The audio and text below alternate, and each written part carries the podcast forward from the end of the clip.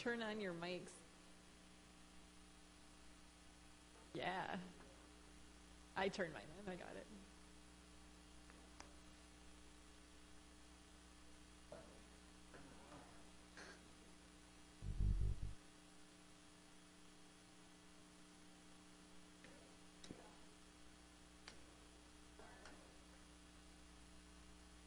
Are you going to do welcome?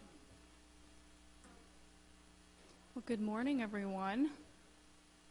We're so glad that you've come to join us this morning in worship, whether you're here online this lovely Advent Sunday. If you would stand with us, we're going to begin in some worship this morning.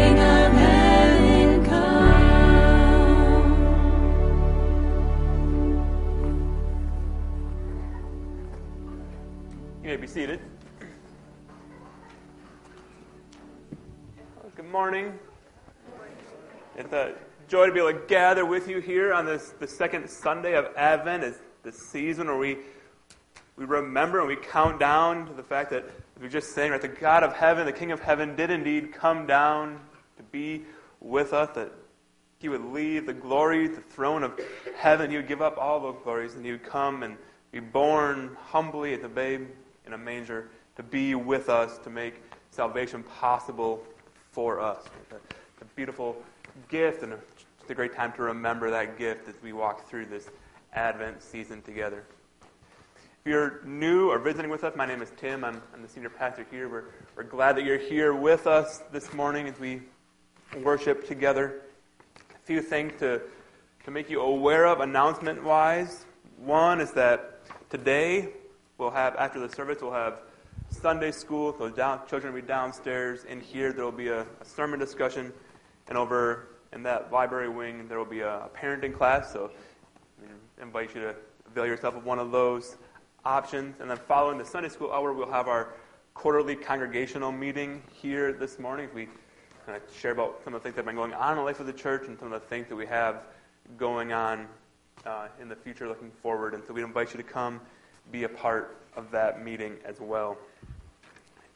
In your bulletin this morning, you'll have you'll see there's, a, there's an envelope in there that says Christmas gift for missionaries, and so that is that this time of year we want to kind of bless the missionaries our church support in a, in a kind of extra way, the way to bless them at Christmas. And so if you want to contribute to that, you can place any gifts in this envelope and then place those in the offering boxes on on the back table or on the offering on the back wall um, on your way out. Those boxes are also where regular tithes and offering can go if you want to give what we're doing here at Three Lakes Evangelical Free Church. As we kind of continue in time of worship this morning, would you pray with me?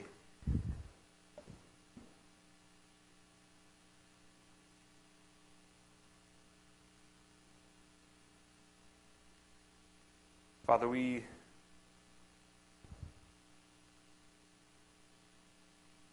come to you this morning, many of us coming from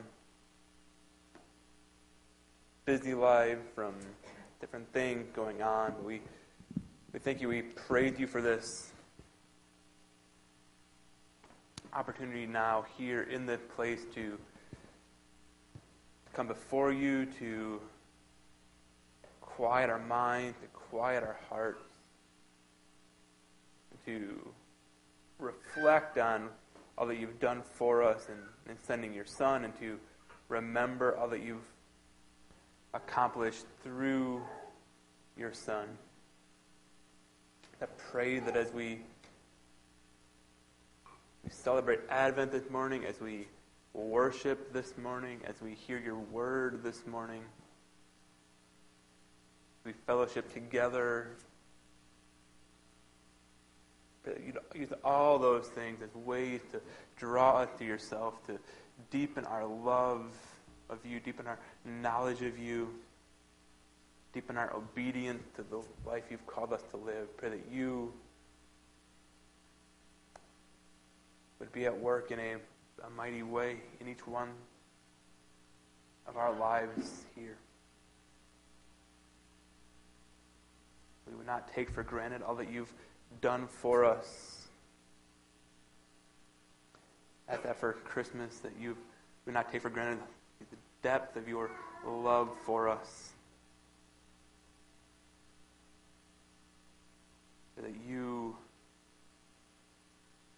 you be magnified, you be glorified by what takes place here this morning. And as for those of us here who are, are walking through difficult times, whether it's sickness or pain or emotional hurt, pray that you would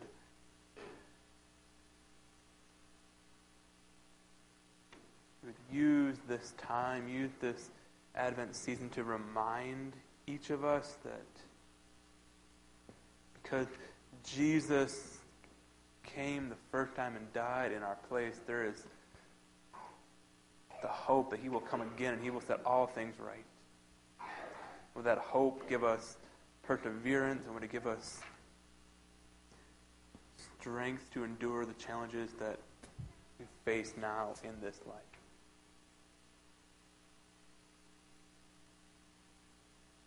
God, would our heart be drawn toward you this morning? We glorify you in all that take place here this morning.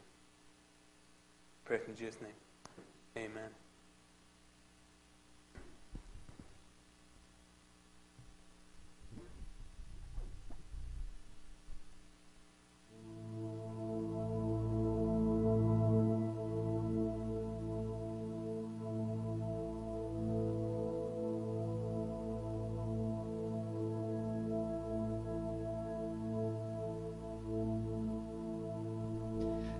Today marks the second Sunday of Advent, the season in which we prepare our hearts and minds for the birth of Jesus and remember how the Jews longed for Messiah.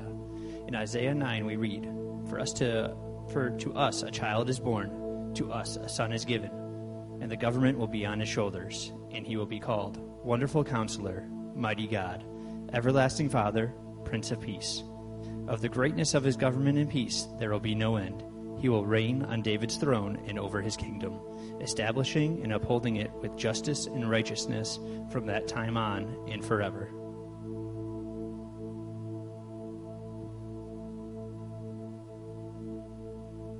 These verses remind us that the Savior is the Prince of Peace. Today, we light the second Advent candle, the candle of peace.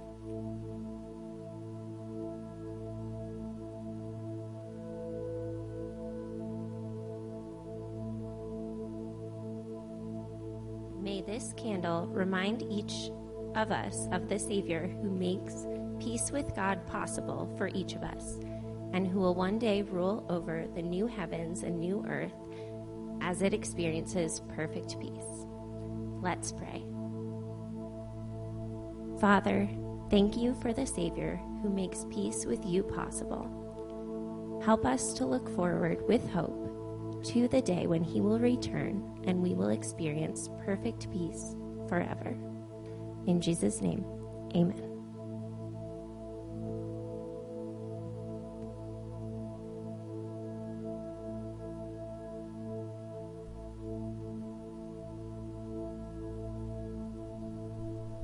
Will you stand as we continue in worship this morning?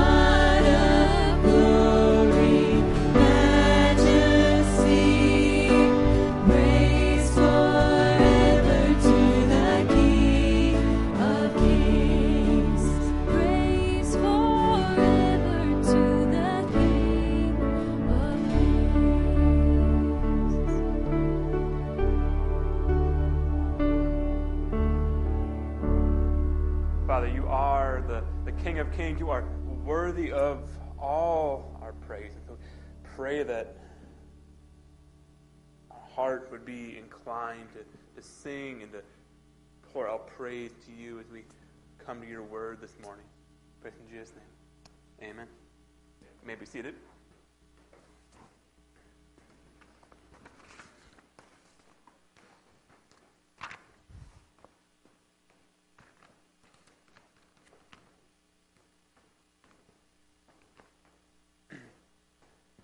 On the morning of, of Christmas Eve in, in 2013, there was this customer going through a, a Starbucks drive through, and in a fit of Christmas spirit, they paid for their own drink and also paid for the, the drink of the person behind them in line. And that, that second person in line, who having their drink paid for, decided they wanted to, to pass on the good, the good cheer until they paid for the drink of the person behind them. And this, the chain of generosity continued on and on and on for customer after customer after customer paying for the order of the person behind them. And in total, this the chain of generosity, the kind of pay it forward mentality, lasted for five days. Nearly 1,500 customers like paying for the person behind them. And finally, around on 6 p.m. on December 28th, right, the Christmas spirit ran out and someone decided not to pay. And so that was that example is like exceptionally long, but not uncommon to hear stories of these kind of these pay it forward type chains. This idea of passing on un, an undeserved gift to, to the person behind you in line. And, they, they just seem like these great, nice, cheery stories on the surface. But, but sometimes they're not actually as great as they appear. For one, like the people who are in charge of actually taking the order and preparing the order, they, they hate these things. Right? The, the, the workers in the restaurant hate these things. Right? One, one Starbucks employee said, My favorite people are the people who end these horrible pay it forward chains. For another thing, it can like put people in uncomfortable situations. Right? There's, there's another story of one of these chains taking place, and this young man placed an order for a $3 coffee. The person behind them in line had placed an order of, for $46. Right? So now he's in this awkward position of, I paid three, want to spend three dollars, and I got to pay forty-six dollars for the person behind me. So he didn't pay it, right? He's like, I, I can't do it. And he made a video, put it online, explaining the situation. And in that video, he's explaining why he wouldn't pay for the person behind him. He received all kinds of hateful comments from people saying he should have just sucked it up and kept the good thing going. Like here, here's the point: is that even these acts of, of giving free gifts that seem like purely altruistic and good, they can have negative and unforeseen consequences. Right? If there's, like, if there's this expectation, right, that the gift you give will be paid forward, then it's not really a true gift a truly a free gift at all, right? If there's an expectation that you'll pass it on, it's not really a free gift. But thankfully, what we see in today's passage is that God's grace toward us is a, is a different kind of gift altogether. Our passage today is in 2 Kings 5. And what we see here is that God's gift is truly free. Right? It, it can't be bought, it can't be sold, and it comes with no strings attached. We also see that it, it's truly good, right? That there's no unintended negative consequences to God's gift of grace. Right? And additionally, like unlike someone paying for your Starbucks order, which is ultimately a kind of a trivial extravagance, right? God's gift is far greater because it meets a greater need. Right? No one needs their double shot, whatever latte, right? But we all need the grace that God gives us. So altogether, if we put it all together, what we see in this passage is that God, that's the wrong slide. I put, I mean, that's my fault. But uh, God's grace, so what we should say is God's grace is a free gift that meets great needs, often through unexpected means. And so let's see that in, in today's passage, right? That God's grace is a free gift, meets great needs, often through unexpected means. And so to see that we read in 2 Kings 5. Now Naaman was the commander of the army of the king of Aram. He was a great man in the sight of his master and highly regarded because through him the Lord had given victory to Aram. Which I'm going to stop there for one second because this isn't in my notes, but like, so Aram is one of the historical enemies of Israel. They're, they're constantly fighting? They're always at each other's throats. And yet, look at that statement, right? Through Naaman, the Lord had given victory to Aram. Like, even the victories of, of the enemies of God's people ultimately come from God, right? If you want a picture of God's sovereignty, God's power over world events, right? That, a picture of it right there. Right? That these are God's enemies. It's only because the Lord gave Naaman victory that they succeeded. God is sovereign over these world events, even when it seems like his side is losing. God is still the one who gives the victory. So Naaman was a valiant soldier, but he had leprosy. Now, bands of raiders from Aram had gone out and had taken captive a young girl from Israel. And she served Naaman's wife. She said to her mistress, If only my master would see the prophet who is in Samaria, he would cure him of his leprosy. Naaman went to his master and told him what the girl from Israel had said. By all means, go, the king of Aram replied. I will send a letter to the king of Israel. So Naaman left, taking with him ten talents of silver, six thousand shekels of gold, and ten sets of clothing. The letter he took to the king of Israel read, With this letter I am sending my servant Naaman to you, that he may cure that you may cure him of his leprosy. But as soon as the king of Israel read the letter, he tore his robes and said, Am I God? Can I kill and bring back to life? Why does this fellow send someone to me to be cured of his leprosy? See how he is trying to pick a quarrel with me. When Elisha, the man of God, heard that the king of Israel had torn his robes, he sent him a message. Why have you torn your robes? Have the man come to me, and he will know that there is a prophet in Israel. So Naaman went with his horses and chariots and stopped at the door of Elisha's house. Elisha sent a messenger to him Go, wash yourself seven times in the Jordan, and your flesh will be restored, and you will be cleansed. But Naaman went away angry and said, I thought that he would surely come out to me and stand and call upon the name of the Lord his God. He'd wave his hand over the spot and cure my leprosy.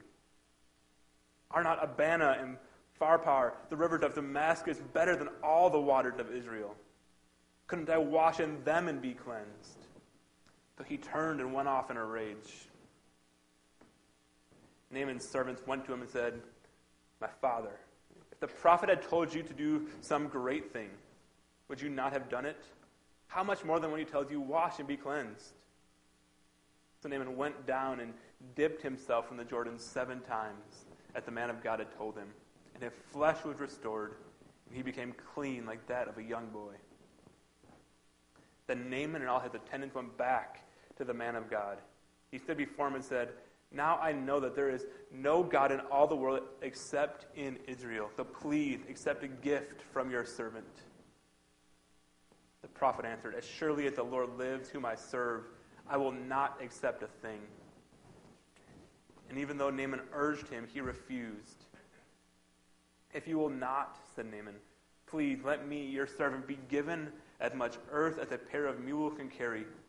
For your servant will never again make burnt offerings and sacrifices to any other God but the Lord. But may the Lord forgive your servant for this one thing. When my master enters the temple of Rimmon to bow down, and he is leaning on my arm, and I have to bow there also, when I bow down in the temple of Rimmon, may the Lord forgive your servant for this. Go in peace, Elisha said. After Naaman had traveled some distance, Gehazi, the servant of Elisha, the man of God, said to himself, My master was too easy on Naaman, this Aramean, by not accepting from him what he brought. As surely as the Lord lives, I will run after him and get something from him. So Gehazi hurried after Naaman. When Naaman saw him running toward him, he got down from the chariot to meet him. Is everything all right? he asked. Everything is all right, Gehazi answered. My master sent me to say, Two young men from the company of the prophets have just come to me from the hill country of Ephraim. Please give them a talent of silver and two sets of clothing. By all means, take two talents, said Naaman. He urged Gehazi to accept them, and then tied up the two talents of silver in two bags with two sets of clothing. He gave, that, he gave them to two of his servants, and they carried them ahead of Gehazi. When Gehazi came to the hill, he took the thing from the servants and put them away in his house. He sent the men away, and they left. When he went in and stood be- before his master, Elisha asked him, Where have you been, Gehazi? Your servant didn't go anywhere, Gehazi answered. But Elisha said to him, Was not my spirit with you when the man got down from his chariot to meet you? Is this the time to take money or to accept clothes or olive groves or, and vineyards or flocks and herds or male and female slaves? Naaman's leprosy will cling to you and to your descendants forever. Then Gehazi went from Elisha's presence, and his skin was leprous. It had become as white as snow.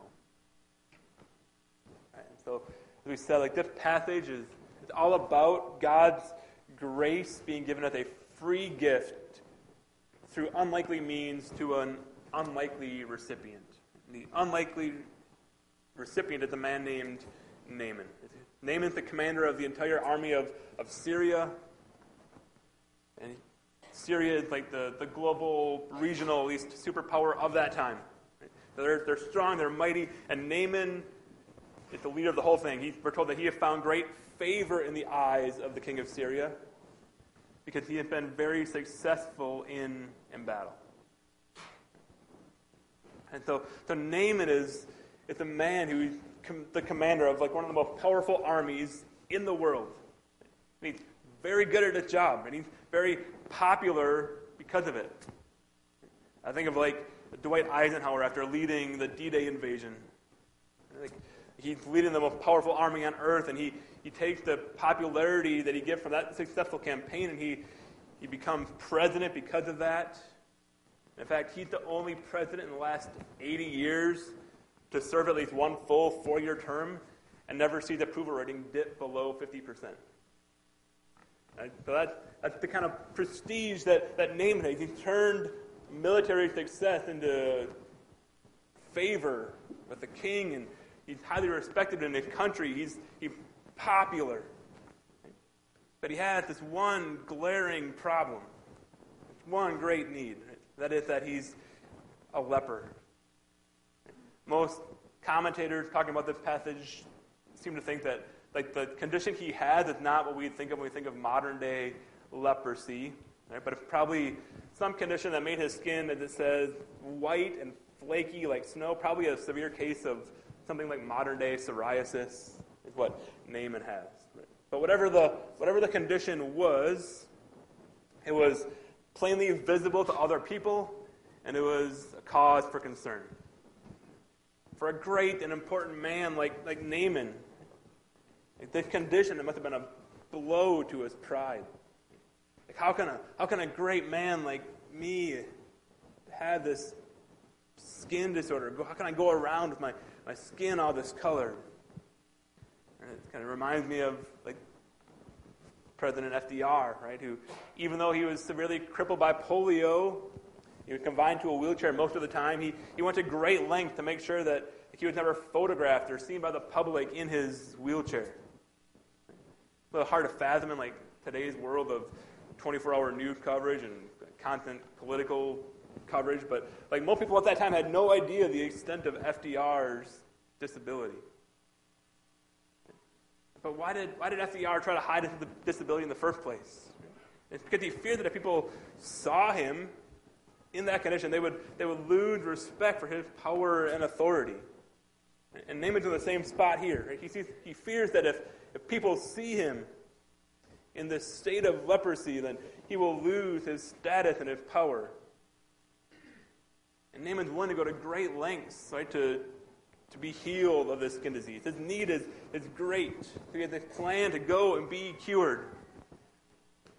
But there's one kind of glaring problem with Naaman's plan. That's that he like fundamentally misunderstands how this healing is going to take place. He thinks he can, he can buy this healing. He thinks he can pay for it healing and, and by bringing lots of money to Israel and all will be taken care of. He doesn't understand that his only hope of being healed is through a gift of grace from an even greater God. And This, he needs a gift of grace from a great God, and this gift of grace is going to come through unexpected means. We see kind of two unexpected means of grace in, in this story. The first unexpected means is, is the way that God used to tell Naaman about this healing in the first place. In one of Syria's battles with, with Israel, they had captured this young, young girl from Israel and they brought her back to Syria and she served as a servant to Naaman's wife. And in her capacity as a servant, she, she hears about Naaman's condition and she boldly tells Naaman's wife that there is a prophet in Israel who could heal Naaman. Right? Remember, Syria, Israel, they're, they're bitter enemies. And yet this slave girl goes to Naaman's wife and he, she tells her about this prophet in Israel who could, who could heal Naaman. And just think about what, what boldness it must have taken for this young girl to speak up.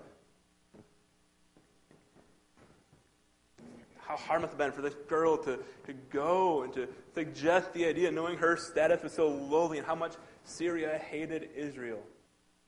But yet she went and she spoke to Naaman's wife. And her, her boldness should be an example to us.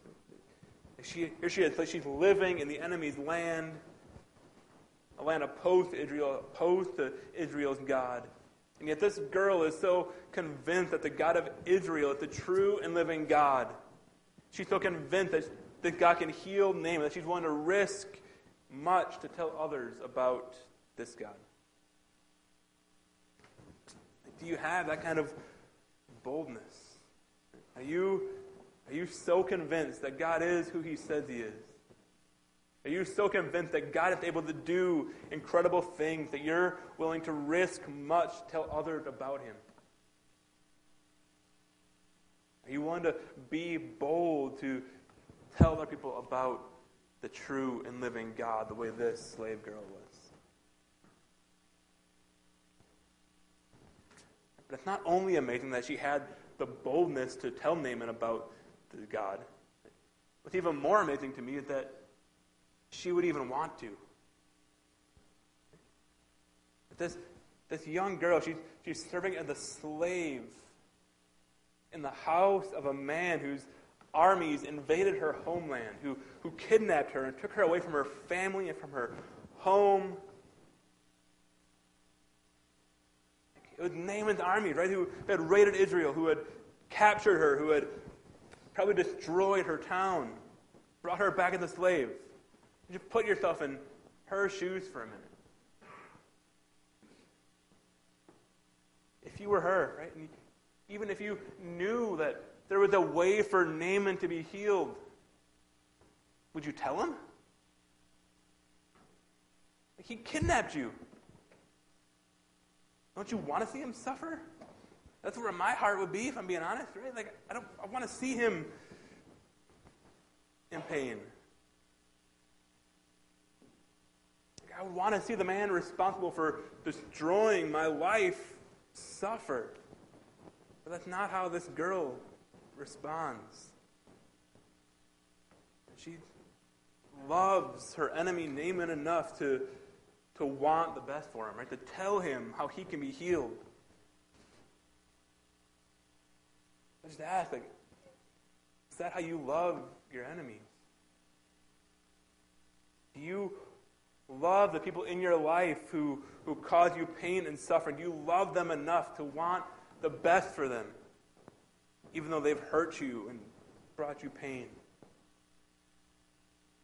This is loving one's enemies in absolute action. This, the surprising, right, that this, this young slave girl would be the means that God would use to extend grace to Naaman, but yet here it is. The second unexpected means that God uses to extend his grace to Naaman in the passages is the Jordan River. Right, Naaman first goes to the king, right, despite the fact that the slave girl clearly told him, go to, go to Elisha. Never said anything about the king, but he goes to the king first, assuming it must be the king who can heal him. But the king said, I can't, I can't help you. After first going to the king, Elisha hears about it and then summons Naaman to him. You can imagine Naaman, like, uh, upon getting that summons, right, about uh, hearing that Elisha was calling for him, he like, must have thought, like, finally, we're, we're getting somewhere. Finally, someone who claims to have the ability to heal me is, is calling me. Like, as long as I, I go there and I offer him enough money and wealth, he will work his wonders and he will heal me. So Naaman sets off from the king's palace to go to Elisha's house, and he sets off with his entourage and his wealth. And I just imagine, right, that he, he expects that when he arrives, Elisha will come out and he'll greet him with the respect that he deserves. And then Elisha, then, he, then Naaman will give Elisha all the gold and silver that he brought, and then Elisha will heal him in some great and dramatic way. Like Naaman probably expecting something along the lines of what you see on some of these health and wealth channels, right? Where there'll be some dramatic faith healing experience. Elisha will place his hand on Naaman, and Naaman will fall to the ground, and when he stands back up, he'll find himself healed. Surely that's what Naaman was expecting. Some, some great act from Elisha. But that's not at all what happens. Instead, when, when Naaman arrives at Elisha's house, Elisha can't even be bothered to go out and greet Naaman. Instead, Elisha hears that Naaman, the great, mighty, powerful commander of armies, is at his front door, and he sends out a servant. And through that servant, he tells Naaman basically, go take a bath. Go take a bath in dirty bath water at that, right? Go take a bath in the stinky, dirty, stagnant Jordan River. Verses 9 and 10 say So Naaman came with his horses and chariots and stood at the door of Elisha's house. And Elisha sent a messenger to him, saying, Go and wash in the Jordan seven times, and your flesh shall be restored, and you shall be clean. Somewhat understandably, like Naaman, not a big fan of this advice. He responds this way. Naaman was angry in one way, saying, Behold, I thought that he would surely come out and stand and call upon the name of the Lord his God, and he would wave his hand over the place and cure the leper. Are not Abana and Pharpar, the rivers of Damascus, better than all the waters of Israel? Could I not wash in them and be clean? But he turned and went away in a rage. To be clear, Naaman's not wrong, right? The Jordan is like dirty and doesn't seem very appealing. Like when I went on my trip to Israel a couple years ago, like watched people be baptized in the Jordan, and like kind of glad I wasn't one of them. Just what did not seem pleasant. Like it's dirty water, and like you do you, but that's not for me. Like, and so like this advice, right, to, to go wash in this dirty river seven times. Naaman can't understand how this is going to work, how this is going to heal him. Right? Surely the rivers in, in Syria are cleaner and better. He could have just done this there and had a better cleaning. Right? He's mad, but eventually one of his advisors convinces him to try it. Basically, the advisor comes to him and says, Look, what can it really hurt? It's not that hard to go dip yourself in the river seven times. You might as well give it a try. Just on the off chance that it works, just, just try it. So Naaman does, and it works. He comes out of the water, and according to verse 14, his flesh was restored like the flesh of a little child, and he was clean. Naaman was, was healed. And through this healing, we see that God's grace, again, comes through unexpected means. It comes through this slave girl. It comes through this dirty river. We've seen in the past that God's grace both meets great needs and it comes through unexpected means. And finally, we see that it comes ultimately as a free gift. When Naaman first hears about a prophet in Israel, Like he, he, sets, he sets off from Syria with loads of gold and silver and fancy clothing. Like he's looking to buy his healing. Like in verse 5, we read that he took with him 10,000 or 10 talents of silver, 6,000 shekels of gold, and 10 changes of clothing. 10 talents of silver, 6,000 shekels of gold. That's 700 pounds of silver, 125 pounds of gold. Millions of dollars worth. Along with 10 changes of clothing. I think we can safely assume these 10 changes of clothing were not like grabbed off the rack at Target or whatever. These are, these are fancy, lavish, extravagant outfits, probably worth more than many people make in a lifetime at that time. Altogether, like Naaman bringing stuff valued in the millions and millions and millions and millions of dollars in today's money, hoping to buy his healing. Naaman wanted like vending machine grace. He wanted to put in his money, make his choice, get his healing. But God's grace doesn't work that way. God's grace is a free gift. It can't be bought. Grace is unmerited favor. By definition, you can't buy it. If you could buy it, then it wouldn't be unmerited. Elisha understands this, which is why he, he refuses any kind of payment from Naaman. But Gehazi, Elisha's assistant, failed to grasp this. He's, he's so flabbergasted that Elisha wouldn't take payment from Naaman, and so he, he takes it upon himself to chase Naaman down and extract some kind of payment from Naaman. So Gehazi chases down Naaman. He, he tells him lies about prophets coming to visit and needing silver and clothes, and he, he gets money and clothes from Naaman. In response to this act, Elisha says to Gehazi, Is this the time to take money or to accept clothes, or olive groves and vineyards, or flocks and herds, or male and female slaves? No. Right? Naaman's leprosy will cling to you and to your descendants forever. Then Gehazi went from Elisha's presence, and his skin was leprous. It had become as white as snow. So The leprosy that was on Naaman now is on Gehazi. And that may seem like awfully harsh at first. But that's how important it is that we understand that grace is free.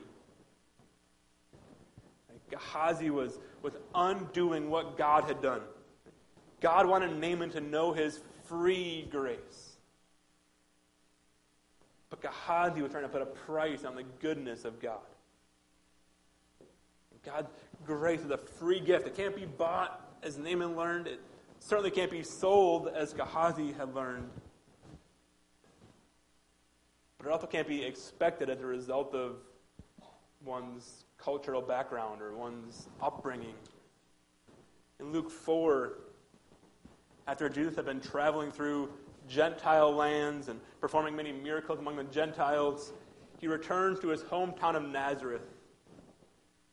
He goes to the synagogue, and the people there at the synagogue in Nazareth want him to do the same miracles among his own people that he'd been doing among the Gentiles. And Jesus says this There were many in Israel with leprosy in the time of Elisha the prophet, yet not one of them was cleansed. Only Naaman the Syrian. Point being, like, your upbringing, your background, your family history, none of those things make you deserving of God's grace. There's nothing you can do to deserve it. There's nothing you can do to earn it. God's gift is entirely free. Nor is it more clear than in Ephesians 2, where Paul writes, For it is by grace you have been saved through faith. This is not from yourselves, it is the gift of God, not by works, so that no one can boast. God's grace is a free gift. Can't be earned by doing good works. Can't be purchased. It can only be received by faith in Jesus. You may wonder why, like we would preach, or I would preach from from this story in the Old Testament about a, a Syrian general on like the second Sunday of Advent. Like surely there's something about Jesus you could preach on during Advent season, but this story, a beautiful encapsulation of why the birth of Jesus matters. God's grace meets a great need. Like Naaman had a great need, but he had an even greater need than to be healed from his leprosy. He had the need to be healed of a leprous, sinful heart. Just like Naaman, we have that same need. We all are sinful. We all have a need because our sin has separated us from God. And that, that sin, it makes us of des- deserving of eternal condemnation. And like despite all our best effort, there's nothing we can do to heal ourselves. Just like Naaman, they're beyond hope in our own power. But just as Naaman, or God provided Naaman with unexpected means, He provides us with an unexpected means of grace when He sends His Son. The Son of God did not come to earth in brilliant glory, but He comes as a baby born in a manger to, to live among us, to be tempted in every way, just as we were to live a life without sin, and then to go to the cross, to die in our place, to take the penalty that we deserve for our sins, take that penalty on himself so that we could be forgiven if we placed our faith and trust in him. That's an unexpected means of grace that God himself would come to us to take on flesh, be born as a baby No one expected that. That's why so many people missed him throughout Jesus' life. God, grace comes through unexpected means, right? It comes ultimately as a, a free gift.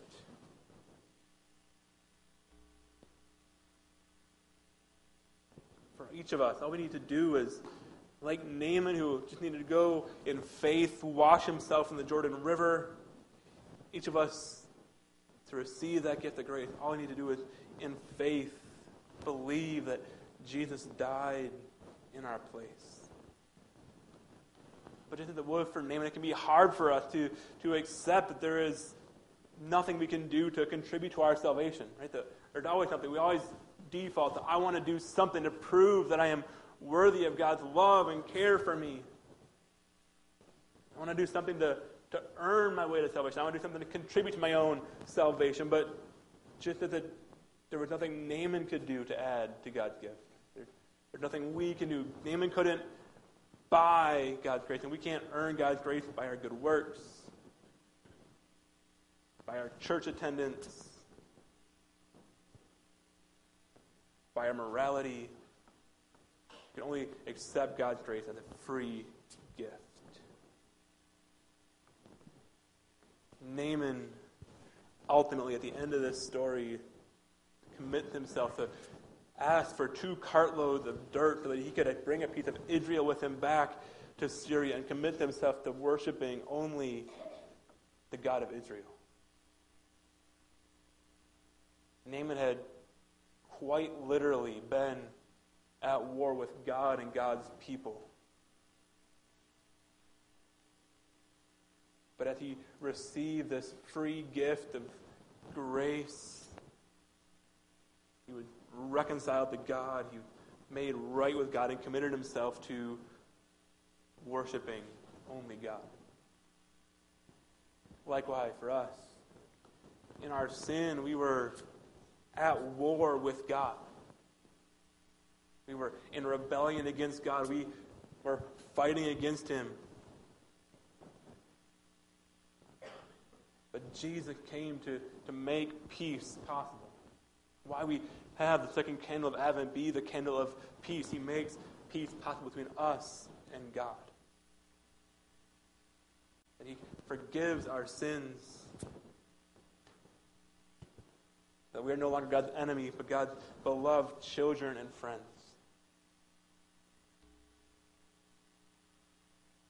So as we leave here this morning, as we conclude our time, we continue the next few weeks through the Advent season. Encourage us to not take the peace that Jesus makes possible for granted. Those of us who have been in church for a long time, it'd be easy sometimes to go through the motions or to, to think again that we have to do something to contribute to our salvation. God's grace is a free gift. And our response, like that of Naaman, should be to commit ourselves to worshiping nothing but the true and living God of Israel. As you leave here today, would you, would you go with that commitment in your heart? Right? Would you go committed to only worshiping the true and living God? Not false idols, not money or power or influence or any other idol that the world tries to lay before us, but worshiping only the true and living God. Let's pray.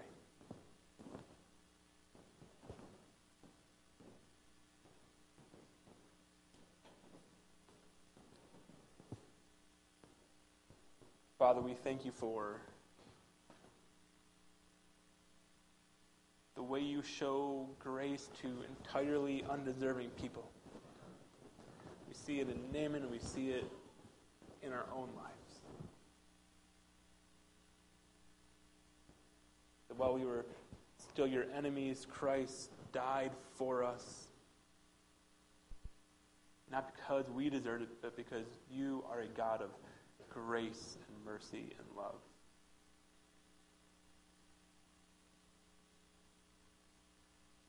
So, Father, as we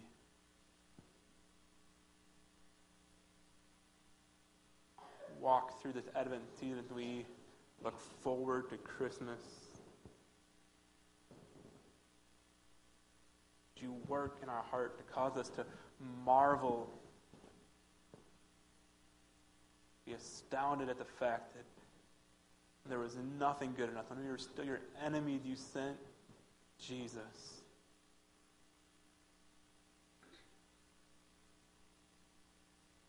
Give up the glories of heaven to come, be born as a helpless baby in a manger.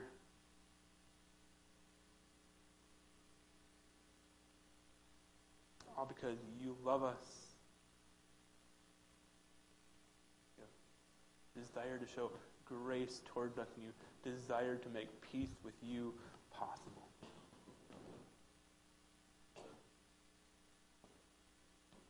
Father, would that truth spur us like it did Naaman to worship you and you alone?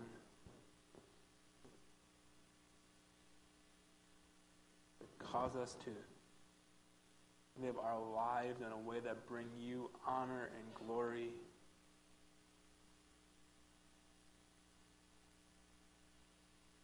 Would our good deeds and our moral living not be an attempt to earn your favor, which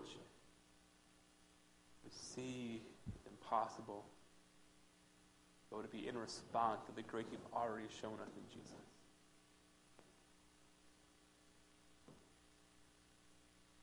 Pray in Jesus' name. Amen. You go from here this morning, would you go astounded anew at the great gift that Jesus is and all that he died to make possible? And would you go worshiping the true and living God in all things? You are dismissed.